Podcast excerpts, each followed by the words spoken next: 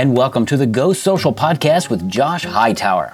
Go Social is a relaxed and unedited conversation with marketing expert Josh Hightower.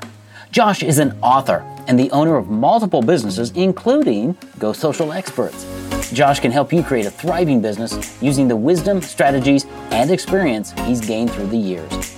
Prepare yourself to enjoy the next few minutes as we chat with online marketing expert and business growth strategist Josh Hightower.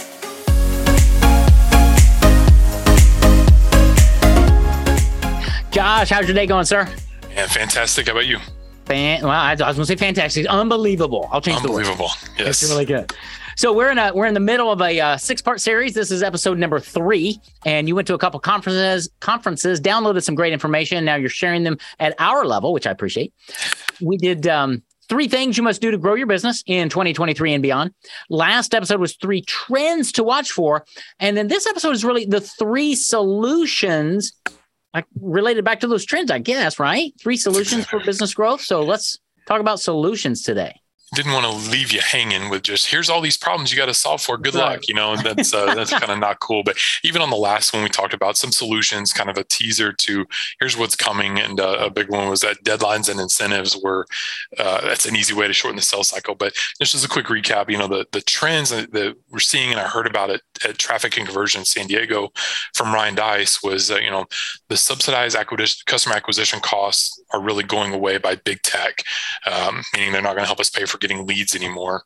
Um, number two, we need to really maintain and build that relationship with leads and customers.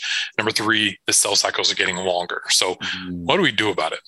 Uh, one thing that, that Ryan and I'd seen this begin to get implemented by some smart marketers who I try to follow and see and uh, funnel hack, for lack of a better description, is and, and model um, I'd seen this already, and it ties in with our qualified and unqualified leads. And the way Ryan described it, which he always comes up with clever names, but it's the he called it the ready now funnel. Mm-hmm. And uh, and then maybe in the show notes I'll add a picture of what that looks like because I've I mapped it out for me and my clients to make it all sense. So um, there's the ready now funnel is really segmenting your leads into two categories by asking two questions are they a qualified lead and are they ready to buy now? And typically what we do as marketers, and it's it's wrong, but it's more important now, is we show you come in as a lead and I'm going to show everybody the same offer. Right. That's easy, you know, and it's it's not a mistake. It's better than nothing, but I'm showing you, I'm showing everybody the, the, the same offer. Alternatively, what you have to do is ask a qualifying question in that follow up, somewhere in that sales. And I won't even say, I'll say funnel, but ideally on a web page, you have your opt in form and you have some kind of qualifying question that you can ask to see how qualified are they and how ready are they to buy now. Depending on that answer, I will then take them two different paths. If you remember the old uh, choose your own adventure books, back yeah. in the 80s. Yeah, yeah. So if you want Sally to go chase in the woods, go to page 300. If you want her to run into the barn, go to page 400. You know, we're kind of aging ourselves by describing that, but they were they were revolutionary at the time. But you choose your own adventure. We're allowing our prospects to do the same thing. We're having them self-identify: Am I qualified, and am I ready to buy now? And um, by asking a question. Now that question is going to be different for everybody. Right. And that's where we kind of have to have a conversation, but start somewhere. Yeah. Oh, that's good. That's good. And and that's um that takes some thinking on the business owner's part and it takes some guts. Mm-hmm. But I think it's really good because it it puts it puts your prospect in one of two camps really to go, well, if this and this, are you ready to buy today? Well, yeah, if that okay, great. Let's have a conversation. But no, I'm just researching. Great. I'm glad you're here. Go down this path and let me educate you until you're ready to come back into the other path. Mm-hmm. Yep. So uh, that's exactly right. So what, what we do is if they're qualified and they're ready to buy now, ideally we take them right into booking an appointment. So if you think back to our previous episodes, mm-hmm. we really want to um, accelerate the sales cycle as much as possible. So if they're qualified and ready to buy now, let's go right to booking an appointment. Right. And but if they're not qualified, we show them our lower ticket offer. They book an appointment, they should see the higher ticket offer.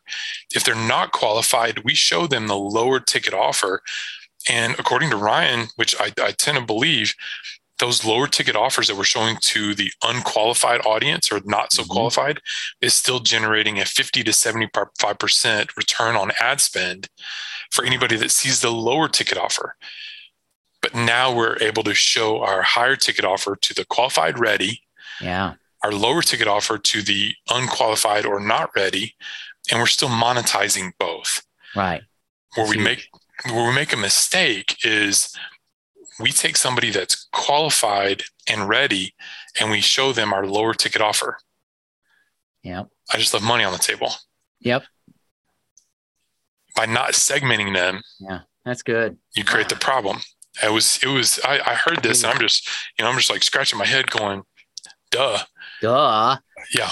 So I everybody mean, needs to go back and re-listen to what Josh just said. Wow. No, that's mm-hmm. that's powerful. There's money there. Money there for sure. And um, so yeah, it's it's a big it's a it's a it's a small shift, yeah. but it's it's a little hinge that swings a big door. That's right. And uh, so ties in with the second and third step that I'm bringing up here. So um, so we've identified somebody that's qualified and ready. We want them to ideally have a conversation with somebody. And that was the the next big step was to sell in private. So which is let's book a call. Let's get on, as you mentioned, like a 15 minute discovery call, qualification call, however you want to call it. But I'm going to take you off of social media. I'm going to take you off of, and we're going to have a Zoom, we're going to have a phone call, we're going to have person to person, belly to belly, whatever your sales mechanism is, we're going to do that in a private setting. I'm going to then show you my higher ticket offer because you've identified as qualified and you're ready. Why would I mm-hmm. show you anything else? If I can help you the most by showing you my higher ticket offer, why would I not start there? That's right. That's right. So, no, that's brilliant. Don't work up to it. Work down from it. Mm-hmm. Yep. So, um, and if they don't, if they don't buy the higher ticket, then you they put them right into that sales follow up system, which you should have already right. built. Yeah. You know, and uh, but if you get on the phone with them and, and you determine like for whatever reason they were missegmented. They weren't qualified. They're not ready to buy now. Guess what? You can always downsell them in back right. into the lower ticket offer to offset the ad spend which yeah. we talked about months ago in a previous episode trying to you have to monetize every lead that comes in because you get your money back from the ad spend that you spent giving facebook or, or, or social media and then you can reinvest that back into your additional ad spend to get more leads. That's right yeah, it's it's thinking through your whole system and cycle. It's not I spend this to get a lead. Well, yeah, but it's the conversion. That's I guess why that tra- it's called traffic and conversion, right? It, it's about building the relationship, understanding people, and how do we monetize the leads we're getting? Because there might be ways to do it through the whole, whether they're going to buy our big ticket or or not. You should have a medium ticket and a small ticket, but you don't always show your cards to everybody. Is what you're trying to say? I think that's exactly right. Yep, that's exactly right. You're you're selecting about you know your your choose your own adventure. And and and one of the reasons is confusion. If, if, when you confuse you lose. And if if you've got a prospect on the phone you say well i've got this program but i've also got this other program. I've got this one and, and here's what they do and they they get deer in the headlights and they're like i don't know what to do. Versus if i have one offer this josh i've heard where you are. I heard what you want to do. This is the program for you. Here's what you're going to get. Are you ready to get started instead of which of these 65 offers do you want?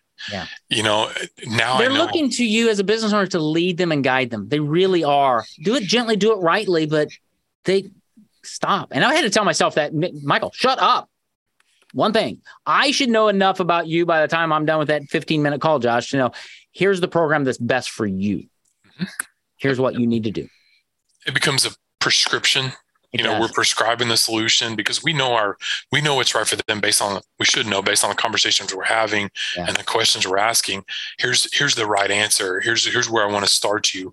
But don't don't downsell them even if they just give a little price objection initially you know you know what's best for them and if they unless they have a, an objection that you can't overcome then at that point you downsell them that's fine that's fair because right. you still want to help them out and monetize them but don't sell yourself short by showing those lower ticket offers to ready and qualified where you could have you know yeah.